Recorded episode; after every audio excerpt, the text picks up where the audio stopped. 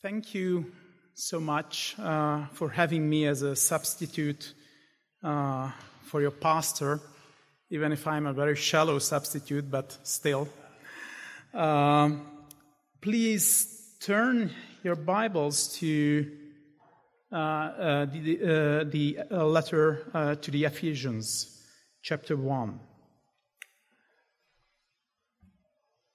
I got a great advice. I, I, arrived yesterday to the States, so I, I, was advised not to fall asleep in the midst of my, my talk, uh, and advise you to do the same. Uh, I hope I will be able to make something for it. Uh, so, chapter 1 uh, of the Ephesians uh, is a remarkable chapter. It's uh, really a long prayer on Paul's part. Uh, uh, from verses 3 to the end of the, uh, uh to the, end of the chapter, verse uh, 23, it's a long prayer.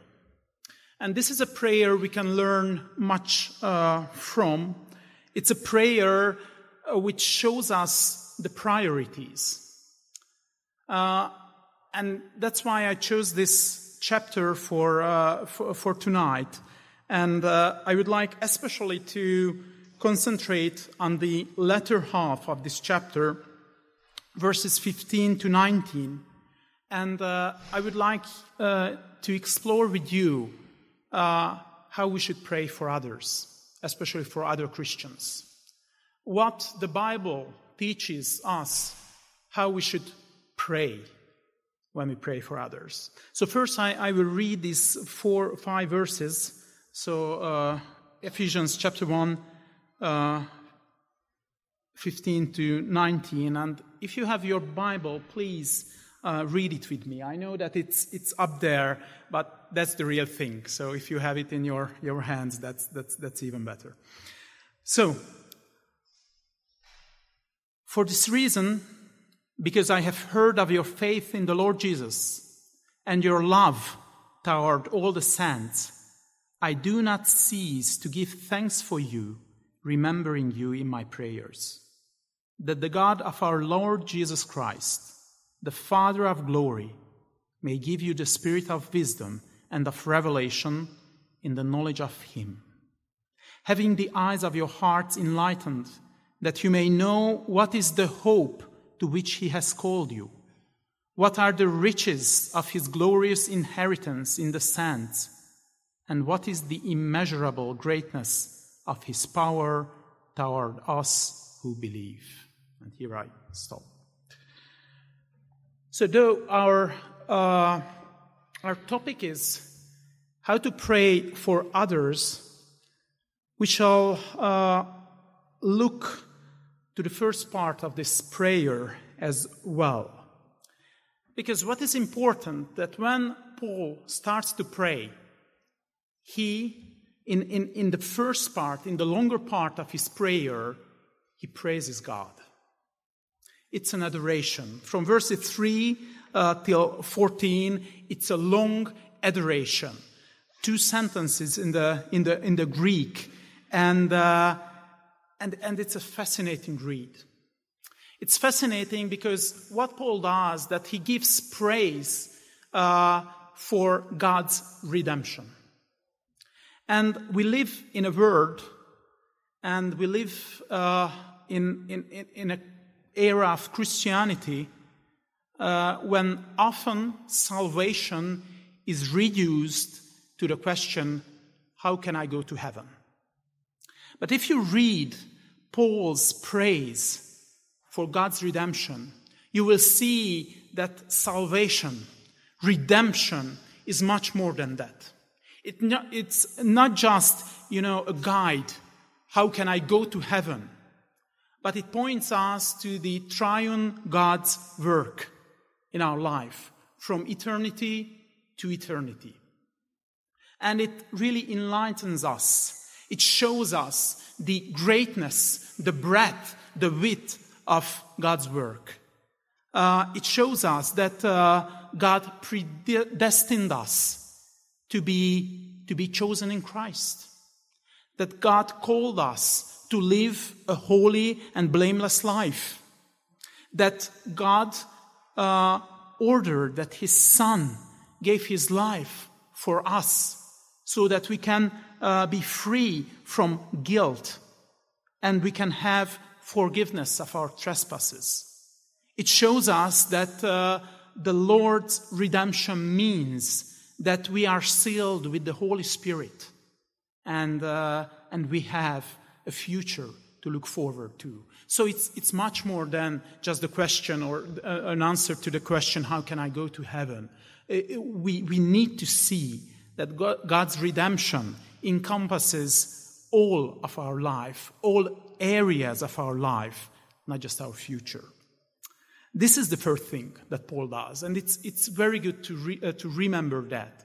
That whenever we pray, uh, it's good to start with praise. It's good to start with adoration. But after that, Paul turns his attention to the church in Ephesus. Uh, and Paul starts to pray for the church in Ephesus. But even then, Paul is not asking first. So, uh, as we study these five verses, I really want to do this under two headings. First, the importance of giving thanks for each other, and then the priorities in our uh, prayer. But first, I really want to emphasize you how important it is that when we pray for others, start with uh, giving thanks for God's work uh, in, in others' life. If you, if you see, it's, it's verses 15 and 16. And, and Paul says this that because I have heard of your faith in the Lord Jesus and your love toward all the saints, I do not cease to give thanks. Giving thanks was an important element in Paul's prayer. Uh, how we do pray for each other. How we do that. Whenever we see that there are necessities, there are needs, there are problems, there is sickness in someone's life, how do we pray? And if you are like me, uh, usually then you, you will rush to, the, to get to the point uh, you will rush to, to pray for the problem, uh, uh, for the problem to be solved. And, and we think that that's the main goal. But Paul makes us stop and think a bit about that. Because he starts not with supplication, not with asking, but he starts with, uh, with giving thanks. He starts uh, uh, with that. And, and, and you may ask, why is that important? Why is that important that I shall give thanks for the other's life, for the work that God is doing in his life? And you know, the answer is simple, very simple. Three times in the uh, first part of his pr- prayer, Paul stresses that the goal of our life, the chief end of man, is to glorify God to be for his praise, to be to the praise of his glory. That's our goal. That's our chief. And everything we do, even in our prayers, we shall have uh, praising God as our chief end. And so he gives thanks. Because when we give thanks for the good in others' life, we are praising not the person, but we are praising the God who is working the good things in his life. And we need to, to understand that. Paul doesn't want to pass this, doesn't want to miss this. He wants to see the good things in, in, in, in the other, other's life because it's, it's a form of, of praise, it's a form of adoration. Because you can turn this to, to glorify our, our, our triune God. But uh, how can we do that? And uh, in these two verses, 15 and 16, you will see that there are three conditions uh, of thanksgiving. And you will see that Paul had open ears, he had a soft heart, and he had an iron will. Three things that are important if you would like to pray well for each other and if you would like to give thanks well for each other. Uh, we need to have open ears. You see, that's, that's how, how Paul starts this. For this reason, because I have heard of your faith. Paul heard things about the church in Ephesus. He knew the Ephesian Christians. Uh, and it might seem, seem uh, as, a, as a very simple thing. Of course, Paul heard things and then he prayed for that, but it means that he was interested in the church in Ephesus, as he was interested in the church of Corinth and the church of Rome and the church of Jerusalem, and we can go on and on. Uh, in the epistles, we see how Paul maintained contact with churches and Christians. It was not a passive thing on his part, just to hear some news, hear some stories about churches, but it was an active obedience. He wanted to know about other Christians. He wanted to know about missionaries. He wanted to know about churches. He wanted to know what's going on there. What are their joys? What are their problems? What are their struggles? He maintained friendships and relationships uh, uh, with, with his uh, fellow ministers. So he had open ears because he, he was determined to know about the church. You can't give thanks for those whom you don't know.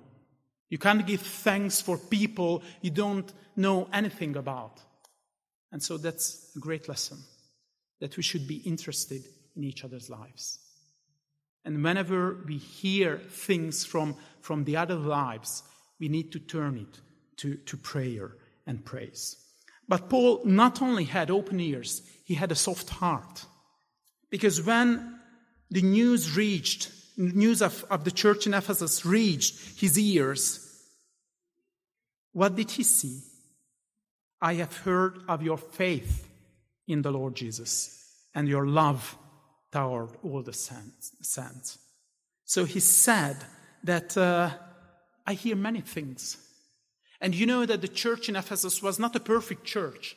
It's not that everything was, was, was in order there. It's not that there were no problems, no bad teaching, no uh, ethical issues. No, that's not the case. But still, he remembered the good things.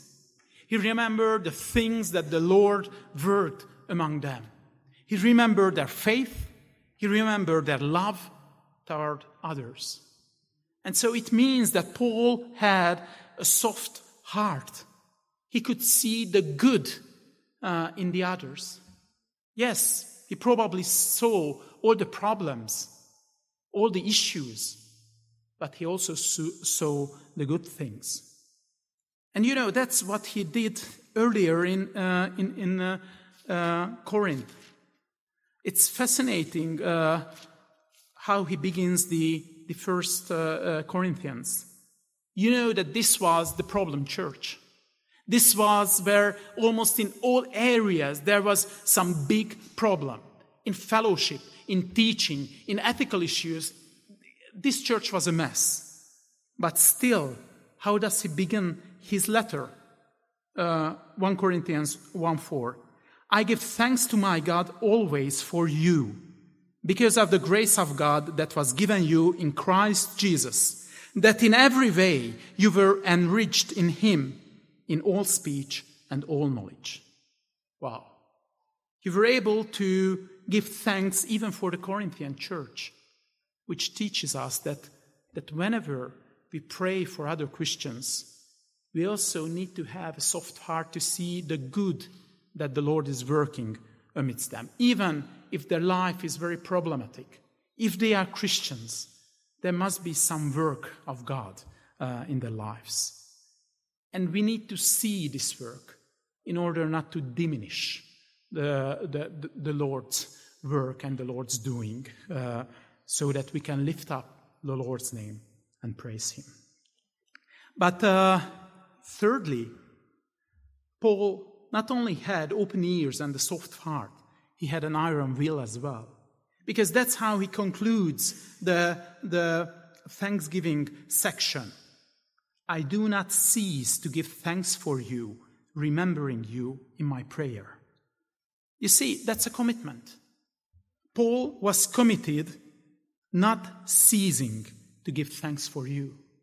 It was, uh, it was his determination that I need to give thanks for them. I, I, I need to pray for them. I need to remember them in my prayers. You know, we don't know whether uh, Paul had a, a, prayer list or not, but he, he was able to track all the issues going on in the churches. He was able to remember the Ephesian church, the Corinthian church, the church in Rome, and so on. He tracked all these things. He had a very determined, very strong will that he will remember these churches and these Christians in his prayer. He had a structure, he had a system. He remembered them constantly. And so he was able to give thanks for his fellow Christians. He was able to give thanks for the work that the Lord was doing uh, uh, among them. And so he, he turned all this information to the praise of our glorious Lord. So we need to learn from that. But then, and that's our uh, uh, second section, Paul started to, to, to pray for them. After the thanksgiving, he started his supplication. And this is also very informative. It, it uh, sets our priorities right. How shall we pray for each other? And again, we, we would say that that's easy. We hear that someone is sick, then uh, we will pray for his recovery. Somebody lost his job, then we will pray uh, for him or her to get a new job. Somebody has family issues, then we will pray for that. But you will see that Paul's prayer is a bit different from that. In the center of Paul's supplication for, for others, there is one main uh, thing. What is he praying for? That the God of our Lord Jesus Christ, the Father of glory, may give you the spirit of wisdom and of revelation in the knowledge of Him. So that's kind of Paul's very uh, uh, detailed Greek language. But what does it mean? It simply means that Paul prayed that the Ephesian Christians may know God. He prayed for the knowledge of God in their lives. That was his main uh, prayer, that they would grow in the knowledge of the true God. And it's good to be uh, reminded of that. Paul is really asking for a spiritual eye surgery Look at, look at verse 18. Having the eyes of your hearts enlightened. Paul asks that we should see things differently. Paul doesn't ask for a change in their circumstances. Paul asks for a change in their heart. Paul doesn't pray for health, for wealth, or happiness. But what he says that the most important thing is to pray for is not a change in my circumstances, but a change within me. That I will change, that I will see things differently, that I will know this God. And, and, and you see, that, that's very important. And, and I hope you don't misunderstand me. Uh, Paul is not calling for a, fa- a fatalist mindset. He doesn't say that it's wrong to pray for physical health or for a change in our situation. Of course, these are good uh, uh, prayer points. But Paul here shows his priorities. Is anyone sick? Yes, it is important that he will become healthy. It's important that he will recover. But even more important, that he will patiently bear his weakness. Is somebody or has somebody lost his job? Yes, it's important to pray for a new job. But even more important than while he is in this very difficult situation, he will have a knowledge, a trust in God who will, who will set everything uh, right. what Paul asks for, that we should see more sharply. That the hands of, of my faith would hold Christ more firmly. That's what he is asking for. Changes in our circumstances only last for this life, but changes in my, my spiritual uh, life will uh, follow us in eternity. So, how shall we pray for each other? What shall we pray for? And God, uh, sorry, Paul says us three things. It's all under the heading of, of knowing God. And he says that, that we should pray that the other person uh, will know the hope of his calling, will know his glorious inheritance, and will know the greatness of God's power that is working in him. This is the three prayer points he has, he has in verses 18 and 19. How can we know God? How can we know God more fully? And Paul says that first, if you know the hope of your calling, if you know the hope to which God called you, we are to see the life God called us for and to. And, and you might remember, that's a, that's a good uh, Bible study. Just, just uh, look for the verses where, where it speaks about our calling. What is the life God called us for? And, and you will, you will uh, find verses like Romans 8 29, that uh, God called us for Christ likeness. You will see like Ephesians 1 4, where it says that God predestined us for a holy life. He called us to be holy and blameless. Galatians 5:13 God called us to be free from sin. Colossians 3:15 God called us for a life to be peaceful. Ephesians 4 1 to 3 God called us to maintain the unity uh, in the spirit. 1 Peter 2:21 God called us for a life to suffer for Christ. And there are many other verses. This is just a reminder that God called us for a life that is in Christ, that will mirror Christ, that will follow Christ, that in this life uh, Christ will be portrayed and we will become more and more like Him. And why is that important? Because when temptations arise, when there, is, when there are hardships in your life, you need to remember your calling. That your calling is not, for, uh, not to wealth, though God may bless you with that. Your calling is not necessarily for health, though you may have a healthy life. But your calling is to be Christ like. And yes, sometimes you will suffer for that. Sometimes your dreams will collapse. Sometimes hardships will come, but even though you have this calling to be like Christ. And when you pray for others, please pray in this way. Pray that even amid suffering, they will be like Christ. They will be, they will remember this calling, our calling uh, from eternity to eternity to be like Christ. But then Paul goes on and says that we need this eye surgery, we need this spiritual eye surgery, not only to, to see more sharply our calling, but also to see more sharply our inheritance. That's, that's uh, verse 18. Uh, what are the riches of his glorious inheritance in the saints? Paul says it's very important that you see the future that is ahead of you. You see your inheritance. You see what is uh, lying in front of you. Yes, we will be like Christ.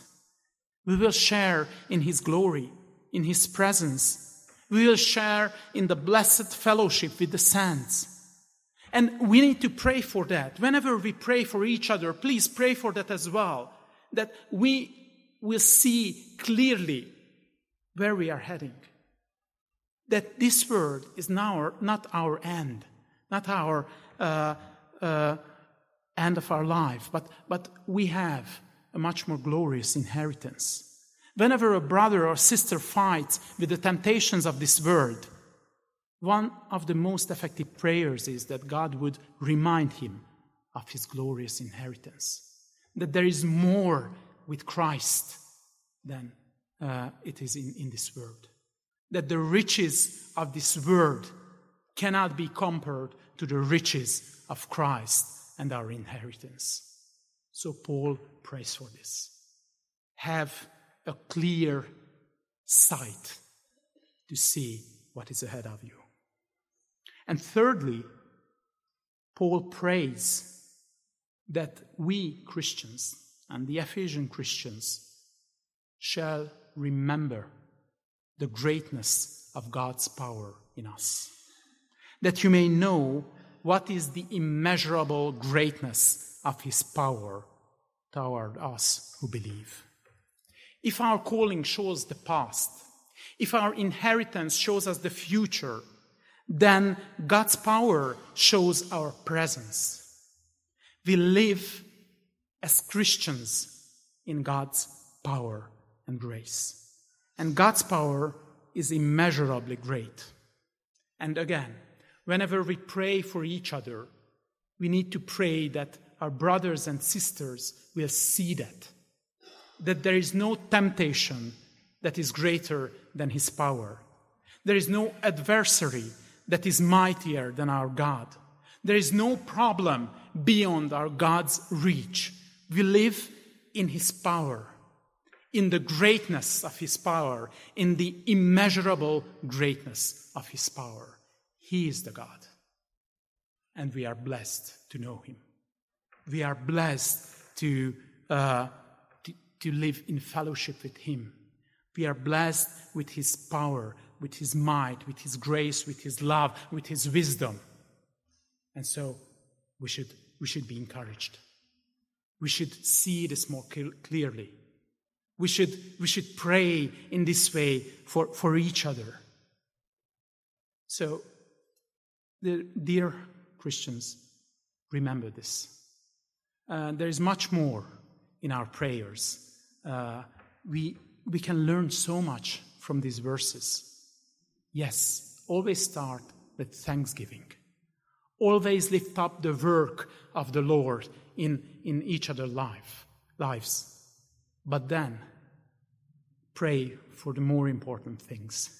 Pray for the spiritual change in our lives that we, we can see clearly our calling, our inheritance, and the power which we are blessed in this life in Christ by His grace. Amen.